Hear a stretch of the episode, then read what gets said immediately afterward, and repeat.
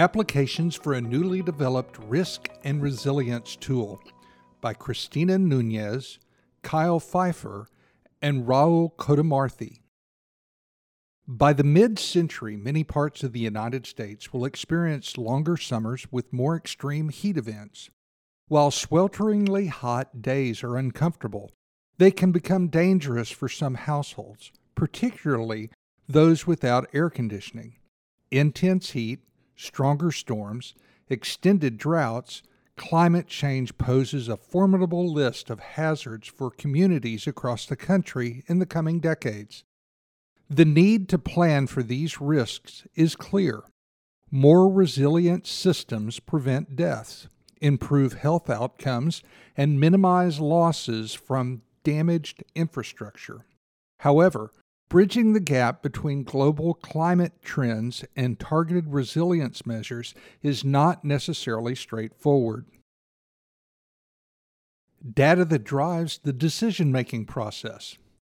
A new publicly available tool, the Climate Risk and Resilience Portal, ClimRR, provides a window into how future climate realities could affect U.S. cities and towns Planners and decision makers can get map based analysis driven by peer reviewed climate data using the free portal.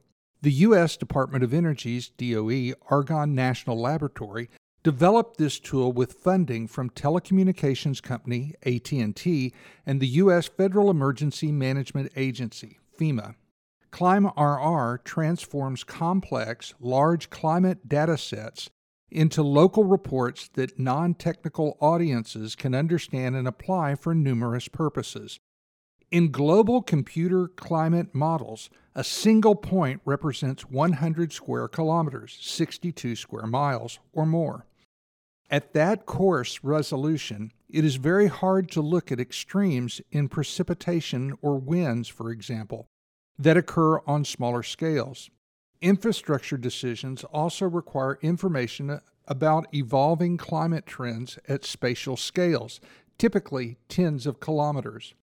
The tool also can zoom into plots as small as 12 square kilometers, 7.5 square miles, and the Argonne team plans to provide even finer spatial resolutions within the next couple of years. Currently, users can analyze climate variables, including average temperatures, precipitation, wind speed, and degree days, a measure of heating and cooling needs. Next year, the portal will incorporate inland and coastal flooding, drought, and wildfire projections. The need for a new tool emerged from 2017's brutal hurricane season. Hurricanes Harvey, Irma, and Maria, among other climate driven events, made it the costliest year to date for U.S. disasters. With valuable infrastructure and connectivity for millions of people at stake, AT&T recognized that fortifying its own network would not matter if for example the electric grid powering its communications towers went down. Resiliency can't be built in a vacuum, said Charlene Lake, Chief Sustainability Officer and SVP Corporate Social Responsibility at AT&T. When ClimRR was announced in November 2022, our world is interdependent. We want other organizations and communities to see where they're potentially vulnerable to climate change and take steps to become resilient. AT&T commissioned Argonne Center for Climate Resilience and Decision Science to aid its adaptation efforts, and the project began. An integrated tool that opens new possibilities. Though public climate data sets exist, few organizations have the expertise and computing power to use them at regional or local scales. Argonne scientists used a method called dynamical downscaling to integrate regional forecasting with global climate models.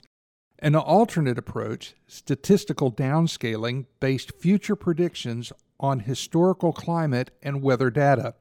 Dynamical downscaling bolsters this process with the same one used to generate weather forecasts, allowing for stronger estimates and a broader range of climate variables.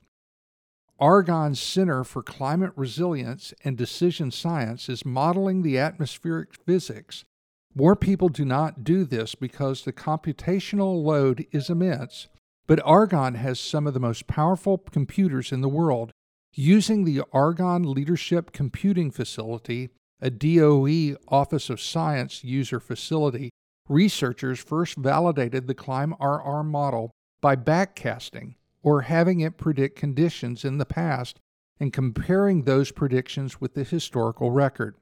This allowed the team to see where the model predictions were closer to real world observations and where they did not match so that the team could develop confidence in the model calculations. They then used the model to project average conditions from 2045 to 2054 under different greenhouse gas emission scenarios.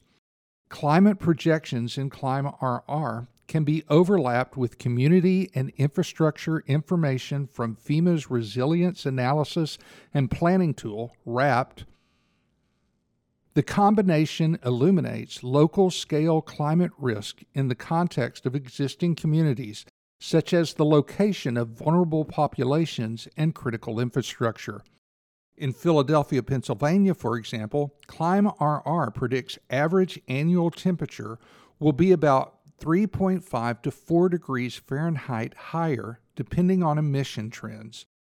As outlined in a sample use case, users can overlay socioeconomic information on the heat map. Planners can see where there are high numbers of people who might be disproportionately affected by extreme heat, such as those over age 65. The data can also be exported to other geospatial analysis systems and combined with other data layers, such as whether homes have air conditioning or where more of the population might have trouble getting to cooling centers based on car ownership and walking distance. This new tool offers many other analysis opportunities nationwide. For example, tribal and Alaska Native communities could use ClimRR to examine how temperature changes pose risk to natural resources.